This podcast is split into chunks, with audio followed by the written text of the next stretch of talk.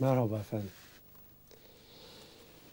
Size Allah'ın varlığından, İslam'ın ve Kur'an'ın bildirdiği, açıkladığı, bizi uyarmaya çalıştığı Allah kavramından söz etmeye çalışacağım bir süre. Son veriler ışığında yaşadığımız galaksinin ve bu galaksilerin galaksiler topluluğunun ve bu galaksiler topluluğunun içinde yer aldığı evrenin adeta sonsuzluğundan daha evvelki konuşmalarında söz etmiştim. Şimdi bu muazzam büyüklükleri düşünün ve bu muazzam büyüklükleri yaratan, ortaya çıkartan yüce gücü düşünün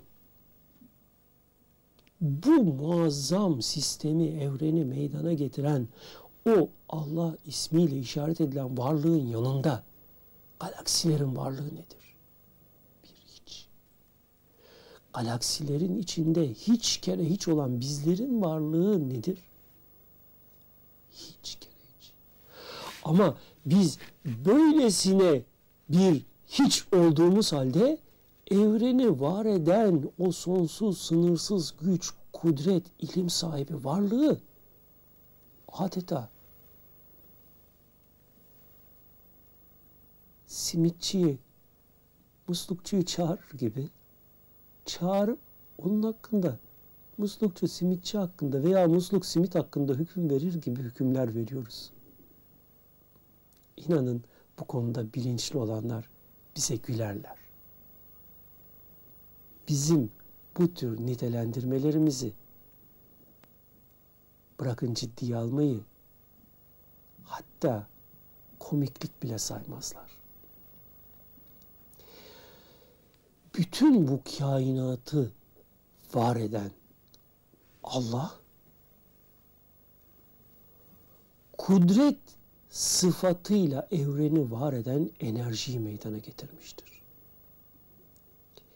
evrende var olan her şeyin aslı, orijini, özü olan sonsuz ve sınırsız diye ifade edebileceğimiz enerji Allah'ın kudret sıfatının ortaya çıkışından başka bir şey değildir. Ve evrende var olan her şey bu enerjiden meydana geldiği içindir ki de Allah'ın kuvvet ve kudreti evrende var olan her birimde ve nesnede mevcuttur. Her birim ve nesne Allah'ın kudretiyle vardır, mevcuttur. Şimdi burada önemli bir hususa dikkatlerinizi çekmek isterim. Evrende dikkat ederseniz sistem vardır, kaos yoktur. Düzen vardır. Her sistem ve düzen bir bilinci eseri olarak mevcuttur. Hiçbir şey havadan bir sisteme, bir esasa dayalı olarak meydana gelmemiştir. İnsanlar doğar, büyür, ürer, ölümü tadarak yeni bir boyuta geçer. Tüm varlıklarda herhangi bir şekilde, herhangi bir vesileyle meydana gelirler, ürerler ve sonra başka bir yapıya dönüşürler. Evrende yok olan bir şey yoktur. Evren sürekli bir dönüşümdür.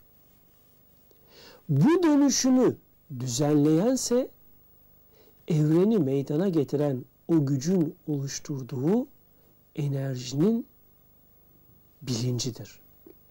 Şimdi dedik ki evrende bir düzen, bir sistem vardır.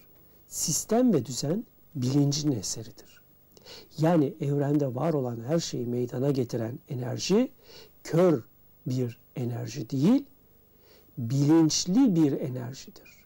Yani o bir öz yapı düşünün ki bunun bir vasfı, bir özelliği kudreti, enerji olması, bunun bir diğer vasfı, özelliği de bilinç sahibi olması. İşte evreni meydana getiren o gücün, o bilinç, enerjinin bir diğer vasfı bilinçtir ki buna din dilinde Allah'ın ilmi denmiştir. Yani evrenin her boyutunda, her kesitinde ve her biriminde Allah'ın kudreti ve ilmi mevcuttur.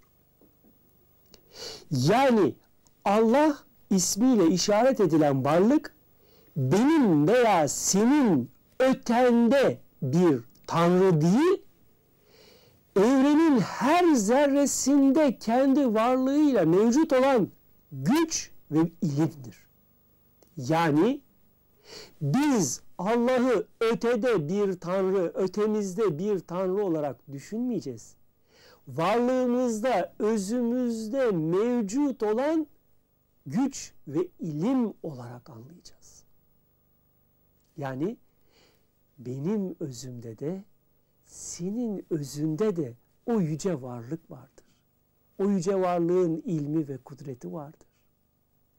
Ben kızıp sana sövmeye kalkarsam senin varlığının gerisinde perde arkasında mevcut olan o yüce kudrete kızmış, dil uzatmış olurum. Eğer bunu fark edebilirsek kolay kolay kızıp sövmeyiz karşımdakine. Ben kızıp karşımdakine sövmediğim gibi sen de beni özümde olandan dolayı sevmeye başlarsın. Düşmanlık kalkar aradan, sevgi yumağı sarar hepimizi. Severiz birbirimizi, severiz birbirimizdekini. Severiz sadece ve sadece var olan o yüce, tek, sonsuz varlık. İşte Allah'ın ötede bir tanrı olmayıp tüm varlığı kendi varlığından, ilminden, kudretinden meydana getiren yüce varlık olmasının doğal sonuçlarından biri. Zaten Kur'an Allah'ı tarif ederken bize şunu vurgular. O Allah ehattır. Hani Kul huvallahu ahad suresini biliriz ya işte onun ilk ayetinde vurgulanan gerçek bu. Diyor ki Allah bölünmez, parçalanmaz, cüzlere ayrılmaz, birimsellik, birimlik kabul etmeyen ve tek teklerin birleşmesiyle meydana gelmemiş olan bir tektir.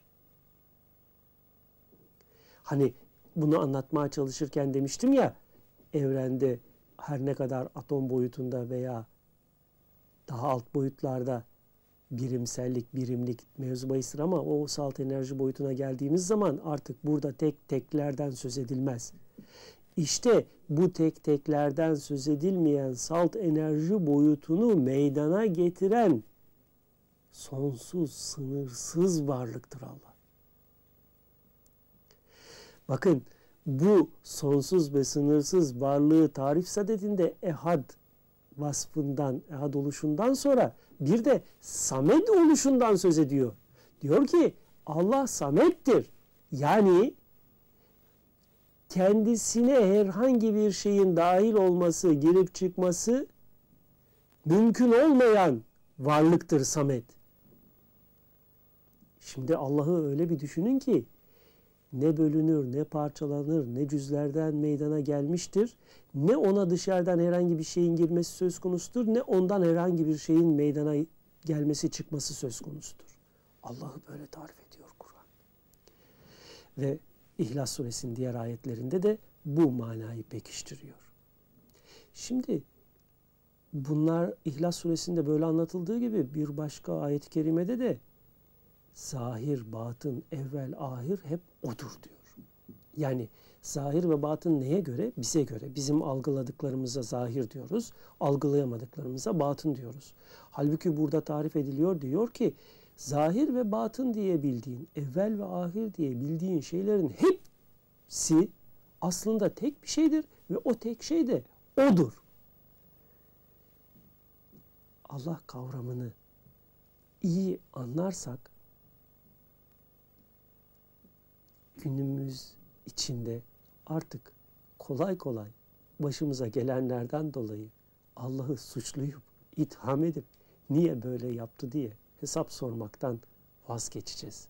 Çünkü kendi hayalimizde yarattığımız bir tanrıyı bir hesaba çekiyoruz, sorguluyoruz, yaptıklarını yanlış yersiz buluyoruz.